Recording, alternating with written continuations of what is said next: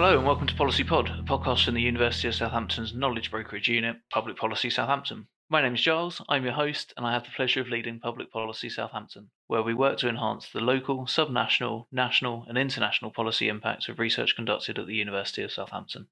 In this episode, I'm joined by Mary Barker. Mary is Professor of Psychology and Behavioural Science at the University of Southampton and Honorary Professor in Psychology at the Institute for Women's Health at University College London.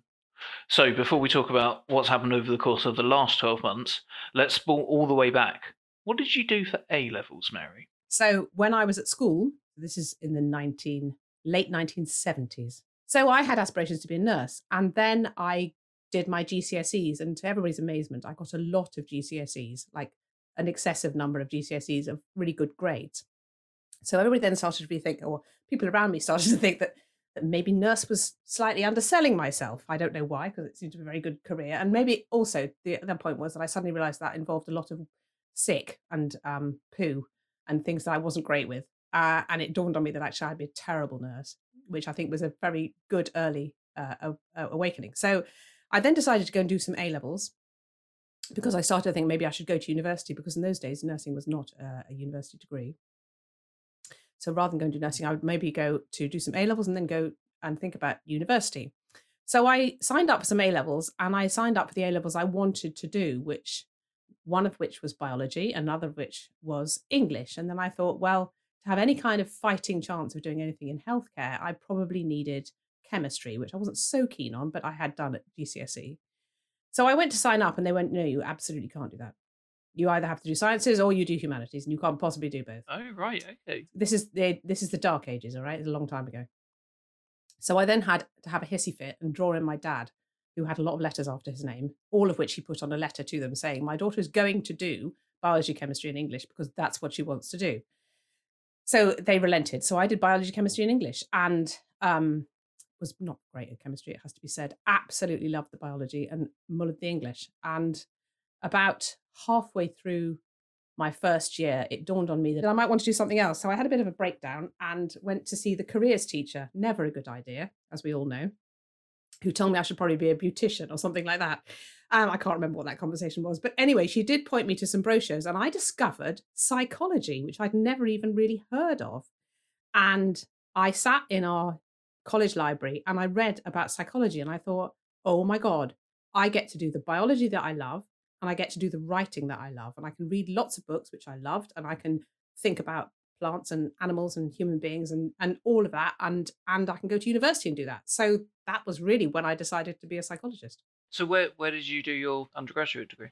Southampton, Giles. Really? Are you a Southampton all the all the way through? Not quite. So so when I was uh so a sad personal fact when i was 15 my mother died and i am one i'm one of at the time i was one of five children and all of almost all of them were younger than me.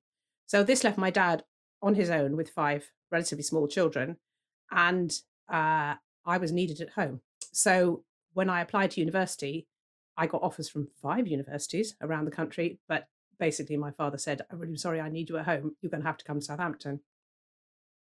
So that was really why I chose to come to Southampton. But but that wasn't a problem, and I never regretted that. And I had and I did a an absolutely amazing psychology degree, um, undergraduate degree at Southampton, and learnt a huge amount and met some wonderful people, many of whom are still my friends, and learnt to love the university campus. And uh, I guess that started a really early bond. And of course, my father was also a professor at Southampton at that stage, by that stage.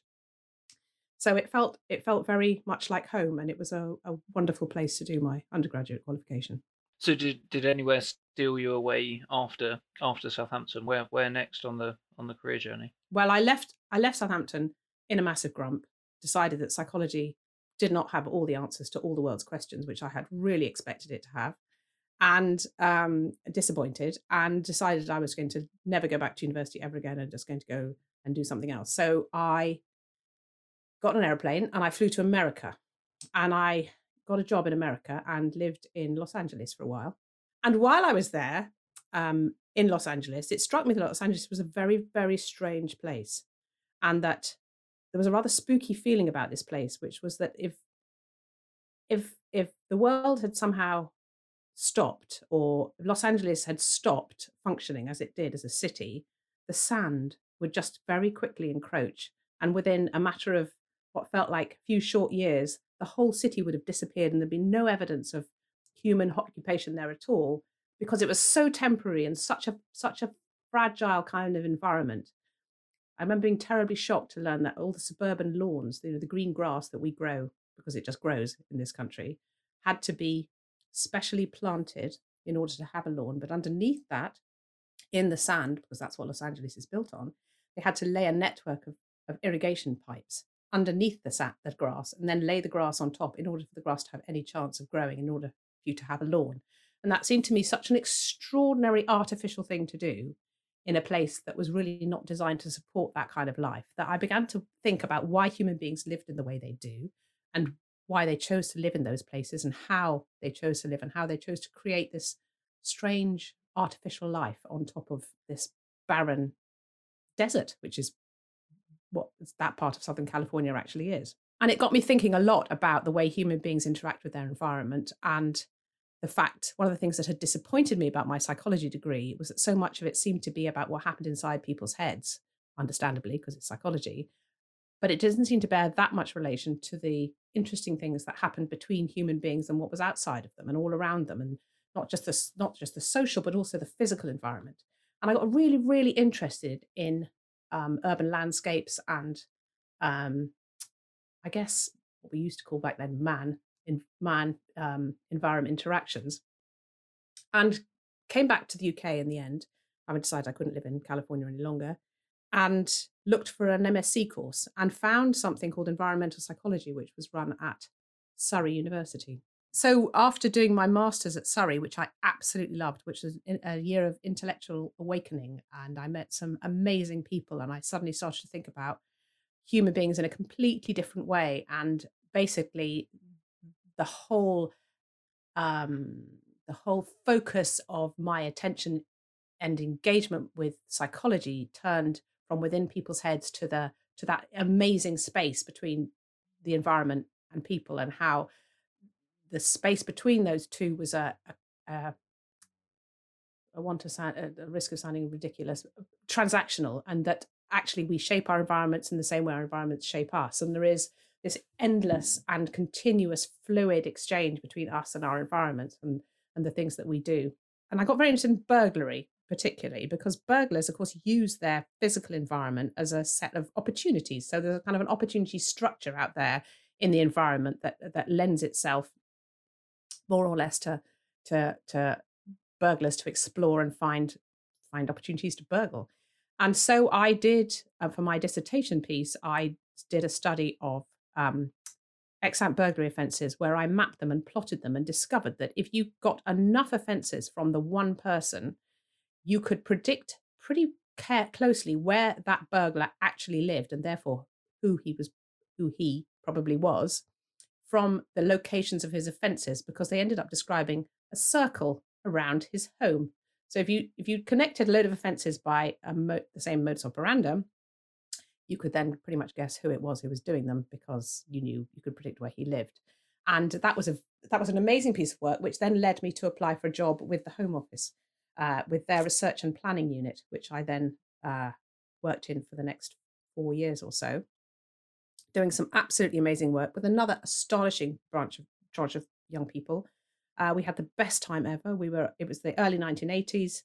No, it wasn't it was the late 1980s. We were all in London. We were all slightly overpaid and doing the most brilliant job. And we thought we were awesome and we had the best time ever. And my some of my closest long-term friends were made in that amazing time. I should also say that while I was at Surrey, I met my husband. So that was part of the kind of amazing year, intellectual and um, emotional year that I had that that kind of set me up really for the rest of my life. And then we had that I had an amazing time at the Home Office, which got me to do some astonishing work um, with all sorts of interesting groups of people, uh, particularly sex offenders. I did a long period of work, which then extended into some time I spent at Bristol University, where I studied sex offending and sex offender treatment programs um, in Bristol, at Bristol University in their Department of Law, which again was an amazing education.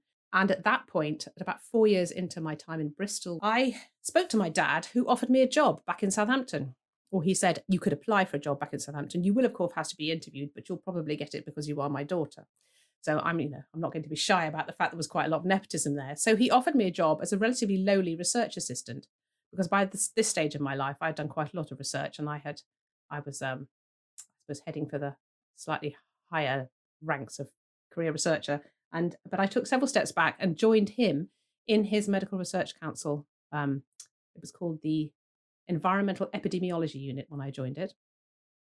Uh, I joined him, and he was running the unit by that stage, and they were studying, uh, or we were studying back then, the relationships between what how a fetus grew inside its mum and the the long term risk that that growth pattern and that growth trajectory and the things that happen to that fetus, that the risk that that set up of life a lifetime of health or illness, uh, and that I mean, I'd obviously had many conversations with my father about that over the years that he'd been developing this this theory, this hypothesis, uh, and it became increasingly interesting.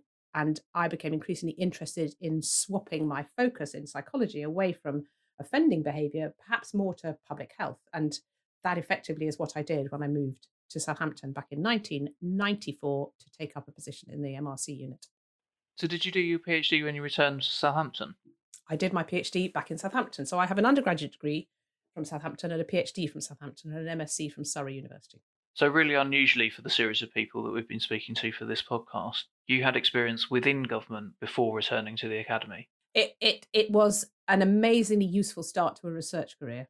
I do have a pervading sense of how politicians and policymakers work because I was a civil servant for four years and I worked um, you know, through the echelons of the civil service, we worked to the Home Secretary, and we used to see the Home Secretary occasionally, and uh, certainly worked for the for the junior ministers, and and the work that we do in the week um, used to build up to a crescendo at the end of the week, and it was all about putting what the minister needed for his weekend's work in the red box that he used to take home at the weekend. And if you didn't get it in the red box, whatever you were working on basically did not get ministerial attention.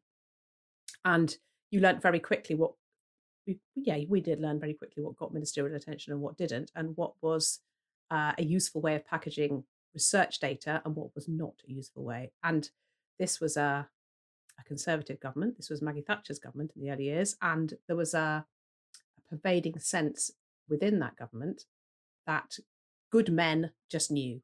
They knew. We didn't need research because good men knew. Uh, and that was a, a, a, challenging research environment to work in. And if you wanted your data or your ideas or your conclusions really heard, you had to be pretty savvy about packaging them. And I will, won't pretend that I ever got very good at that because I wasn't there long enough, and there were people I worked for who were much better at that than I was. But it, but it did teach me a huge amount about about what it is that politicians and those who work with policy actually need from research data that I have never forgotten. So, casually spooling forward to a couple of decades, tell us about what it is that you do at the university now and which faculties you work in. I'm in two faculties. I'm in the Faculty of Medicine, and I'm also just taken up a half time post in the Faculty of Environmental Life Sciences. I'm working for the School of Health Sciences. So, your body of work has continued to take in those early interests in terms of understanding how the environment interacts with the individual and vice versa. Can you explain what EachB is and what you've been looking to change? So, EachB is a a five year NIHR funded program that the NIHR have kindly given us or committed to giving us 2.4 million pounds to spend. Um, and we are spending it developing um, an intervention to support young people eat better and move more. And this is a, a fantastic partnership with LifeLab, who you know all about. When we were thinking about developing EachB, we had already become very interested in young people, adolescents, as a population for thinking through things with in terms of them their health now and benefiting from improvements in any improvements in their health now would also be then let taken in forward into adulthood and of course would also benefit the next generation adolescents being of course the next generation of parents uh, so building on the whole idea that what happens to, to babies when they're in utero determines their lifelong health and their longevity really so, so EachB was about working with young people, building on the amazing work they do at Life Lab. So, so the the intervention that we've developed now developed because we're two and a half years into EachB, the intervention that we've developed in EachB uh, is has got three bits to it. So the first bit is that young people come and do the amazing Life Lab program, and they learn about the science behind health messages, and they learn about their own uh, their own lives and and what the lives they're leading and how what the lives they're leading now mean for their health in the future and their health as parents. And so they become very engaged. Actually, it's incredibly motivating, interesting, and engaging module that they do. And they come into the in the olden days before COVID, they came into the hospital and had a an amazing hands-on science day. Um, so so the plan with the EachB intervention, which we're just beginning to trial now, is that young people come and do the Life Lab module, or they do the Life Lab module. They are then um, they then return to school with their science teachers who have been trained in skills to support behavior change, specifically changes in diet and physical activity. Uh, and they are the young people are also while they're at the, having their lovely Life Lab day, they are given access to a purpose designed, purpose built um, uh, app with game features to support improvements in diet and physical activity. And this is a this this uh, app has been developed with young people over the last two and a half years uh, with a, a, a, group of very talented game designers at Glasgow Caledonian University um, uh, and young people, uh, and is um, offers all kinds of support through gaming, really, of, of and ways to to to become more active and and ways to improve diet and physical activity. But it also engages with the kind of the context around the choices that young people are making when they're choosing to what to eat and whether to be active. Uh, and it dabbles in, uh, in, introduces young people to ideas to do with food marketing and food marketing practices and starts to en- the plan is that it starts to engage young people in thinking about the choices they're making in a bigger context and why they might be making the choices they're making and why they might not want to make those choices and what those choices mean for them so as i said we're starting to trial that the plan is to trial it in two and a half thousand young people in the Wessex region through the LifeLab network of schools. So when the country started to shut down, what happened to EachB? Well, we were just at the point, we'd just run the pilot of the uh, intervention trial in schools and got the data back and were very pleased with the way it had gone, very pleased with the engagement with schools who had been amazing um, and delighted with the data, which was a really great quality and it had gone incredibly well and we were delighted with ourselves when suddenly in March 2020 um, the world gets shut down and all the schools are closed, and it becomes obvious overnight that we can't actually go forward with our uh, big trial. So the other thing that happened is that uh, the weekend of March the 20 something last year, um, which was the first week of the lockdown when the team and I had all been sent home to go and work at home and we weren't seeing each other very much. And we decided to have the first, back then, it seems so innocent now, but but back then we just had the first the first online piss up. And so we so we arranged to meet on the saturday night of, and this is so given bearing in mind that lockdown actually happened on the 23rd of march officially so this must have been the 21st of march we met on the saturday night and had a few drinks online and talked about what the situation meant for us all and what it was like. And it suddenly dawned on us that this was an, a quite extraordinary time to be talking to young people about an extraordinary event and the things that were happening to young people through school closures, through shutting down of all their ability to see their friends and hang out with people, which were about to, we all knew was about to happen, about to be announced on the Monday, what that might mean for them in their in their uh, social and psychological development, uh, which is so dependent on beginning to express independence away from home and some autonomy away from family and exploring things through networks of peers and social relationships and basically practicing being competent adult human beings, but in a kind of small and safe way. All those the opportunities to do all of those things were being denied to them pretty much overnight. Um, and it struck us that this was a very important time to be talking to young people. So while we were all waiting for EachB to start again, the whole team uh, devised a, pro- a project called Tech 19, which is teenagers during COVID 19, which was really about following up young people long term, groups of young people long term through the period of the pandemic and finding out what it what they were doing, how they were feeling, what it meant for them. But also, um, fascinatingly, we had been approached by, I think at that stage, Southampton City Council uh, for some help with the messaging. Southampton, we work, we've always worked with Southampton City Council with the Public Health Department, um, uh, and they were aware that we were talking to young people because uh, Debbie Chase, who's our current director of public health, is a, is a one of the uh, investigators on the EachB project. So we've always worked closely together.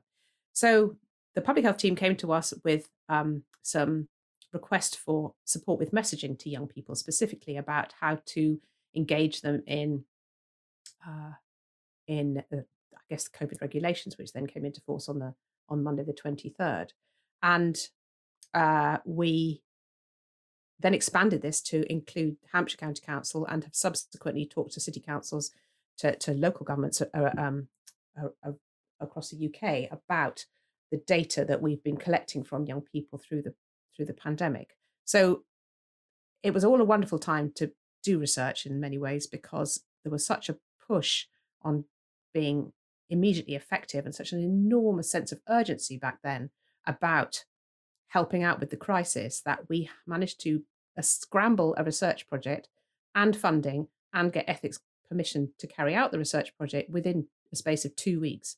So, bef- pretty much by the beginning of April, we were already collecting data from young people. So, people listening might not be aware of the normal turnaround time for a project of this type. In your experience, how long does it normally take you to be able to put together a research project, to receive ethics approval, to source your co investigators, and to engage with local government partners and actually start the work? Well, that's how long is a piece of string. But to give you some idea, uh, from the moment we started putting together the ideas for EachB in a formal application to the moment we received the funding was two years.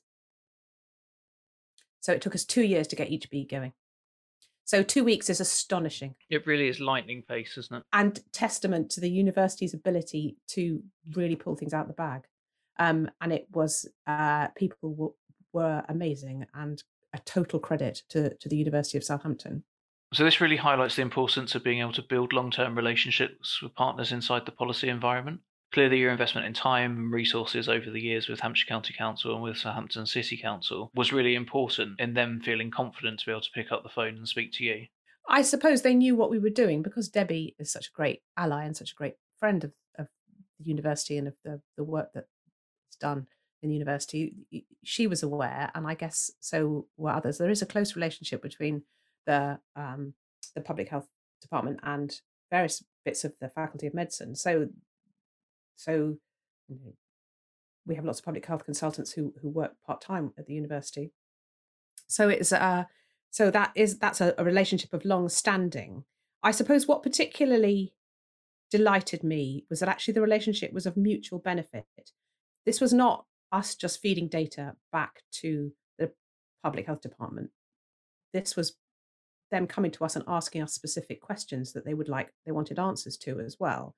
And the the we were able to work through that period over the next six months, really nine months, in a way that I've never been able to work before, which was in a really responsive and um, immediate way. So because we, I hadn't really said much about what we did through Tech 19, but basically we recruited a number of groups of young people um, who we then talked to regularly uh, through the for the first six months and then slightly less regularly through the last uh, six months. And we will speak to them again for the last time next month in March 2021. So we will have been speaking to them on and off for a year, these groups of young people. And they've been amazingly consistent with wanting to help us out and um, offering their opinions and being enthusiastic about the research. And the, some of the feedback we've had is that actually it's been helpful to them to have and, and enjoyable for them to have something to focus on as on each other to talk to and a, a space where they can express their opinions about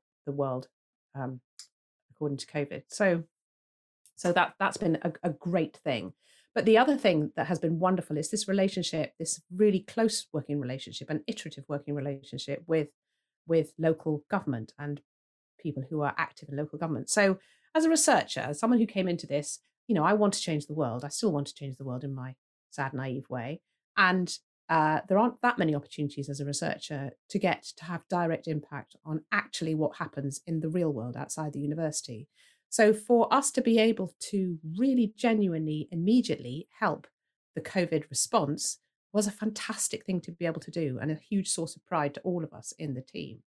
And on the on the reverse of that, you know, the the the the, government departments that we were able to work with, the local government that we were able to work with, had the best available data pretty much immediately, collected in a rigorous and sensible way, and interpreted by people who think about these things a lot. So, so it, it was an incredibly mutually beneficial relationship, and and I would love to think that that this can continue. Um, it certainly taught me a lot about our aspirations and the way our aspirations as a university to be a civic university, a way those aspirations can play out, and how we need to to deliver on that that promise really to the to the city that we are based in. The BRC, which is the National Institute for Health Research funded biomedical research centre, takes new discoveries, treatments, and technologies into the clinic using unique tools, facilities, and world leading expertise. So perhaps we should touch a little bit upon what you think the civic university should be. I think going forward, I think the one of the, the major aspirations of the next BRC is to be um, of service to the region in a much more immediate way and much better connected into the health needs of this coastal city and of this this this coastal collection of of counties which have pockets of, of serious poverty. Uh, so I think a closer more responsive relationship with stakeholders across the region is going to be part of the way we move forward with the BRC. But it also, I think, serves the university purpose of being more civic minded and being more um, locally connected. So we have done some um, activities to support this, which have been about asking local people what they think the major health needs are uh, across the region and uh, for them and what they think the priorities are. And we've uh, we this when we were last allowed to actually see people and talk to them. So this was now eighteen months ago. We did a, a series of consultations over the summer with people at public events, asking them what they thought the priorities for health research were, and uh, have a short list of those. Unsurprisingly, the top one came out as mental health, and I think that is still something that we need to think about very hard. And I think that has we are taking that forward in uh, our plans to develop a centre for adolescent health and well-being because adolescent mental health and well-being will definitely be a prominent feature of the research program for that centre that we're now we're currently building. But i think i think one of the things that we have learned over the course of the pandemic and over our closer working relationship through our closer working relationship particularly with southampton city council is that we are as a university in a unique position of trust because we are perceived to be an organization with integrity and in possession of resource, but also important data and and understanding. And we are not doing a service to our local community if we don't share those data and that understanding with with them.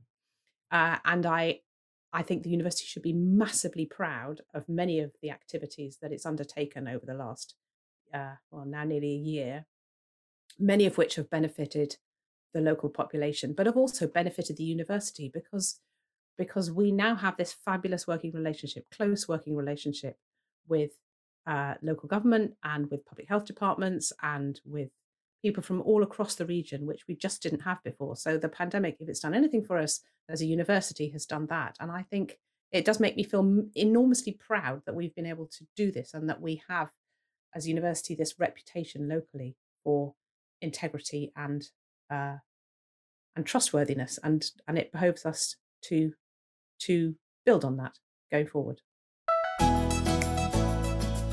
So, as ever, if you'd like to find out more information about EachB or indeed Tech 19, you can find links to those in the show notes. In the meantime, I've been Giles, this has been Policy Pod. If you've enjoyed this episode, please rate, review, and recommend wherever you get your podcast. It really does help to make us more visible. This podcast wouldn't be possible without the patience, perseverance, and positivity of Teo Kuriaki in Public Policy Southampton, Kate Briggs Price, and Ben McQuigg in Keep Busy Productions. Our music is by University of Southampton composition student Paul Forster. If you want to find out more about our work, you can find us on Twitter at Public Policy UOS, on Facebook at facebook.com forward slash public policy UOS, and on LinkedIn at linkedin.com forward slash showcase forward slash public policy UOS. Until next time, goodbye.